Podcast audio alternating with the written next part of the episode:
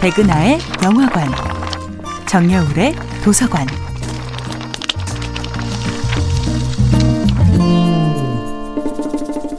안녕하세요. 여러분들과 쉽고 재미있는 영화 이야기를 나누고 있는 배우 연구소 소장 백은하입니다. 이번 주에 만나보고 있는 영화는 윤종빈 감독, 최민식, 하정우 주연의 2012년도 영화 범죄와의 전쟁, 나쁜 놈들, 전성시대입니다. 범죄와의 전쟁은 경주 최씨 충렬공파로 이어진 최익현과 최영배를 연기한 배우들의 어우러짐과 반목 속에 빛이 나는 영화였는데요. 경상도 출신이 많은 조연 배우들과 달리 두 주연 배우인 최민식과 하정우는 모두 서울이 고향입니다.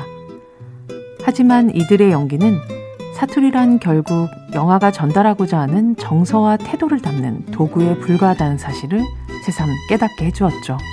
그것은 바로 최영배의 보수적 마초성, 그리고 최익현의 뻔뻔한 생존력이었죠.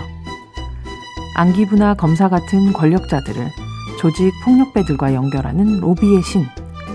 건달도 일반인도 아니라 반달이라 불렸던 최익현은 비리로 채워진 10억짜리 전화번호부를 흔들며 허세를 떱니다. 이게 뭔지 아나? 에? 이게 바로 10억짜리 전화번호부야 10억짜리 친구의 칼에 찔려 비참한 최후를 맞이했던 다른 영화 속 조폭들과 달리 최익현은 자멸하지 않는 남자입니다. 아부하고 거짓말하고 야합하고 뒤통수를 쳐서라도 무조건 살아남는 악당 중의 악당이죠. 그런 최익현을 연기하는 배우 최민식의 얼굴엔 마지막 순간까지 후회도 자기 반성도 느껴지지 않아 징글징글합니다.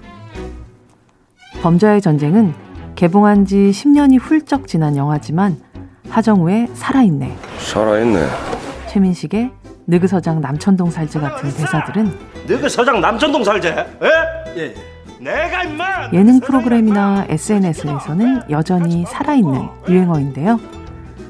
최익현의 처남이 된 마동석 배우를 비롯해 최영배를 위협하는 상대 조직의 보스 파노를 연기하는 배우 조진우, 형배 조직의 행동대장이었던 김성균 배우, 그리고 자세히 살펴보면 최영배를 쫓는 형사 중 한 명으로 유재명 배우가 후반부에 등장하기도 합니다. 최민식에서 유재명까지. 배우 마동석이 마블 시리즈의 히어로가 된 2021년에 다시 돌이켜본 범죄와의 전쟁은 다시 모으기 힘든 배우들의 성찬입니다. 백나의 영화관이었습니다.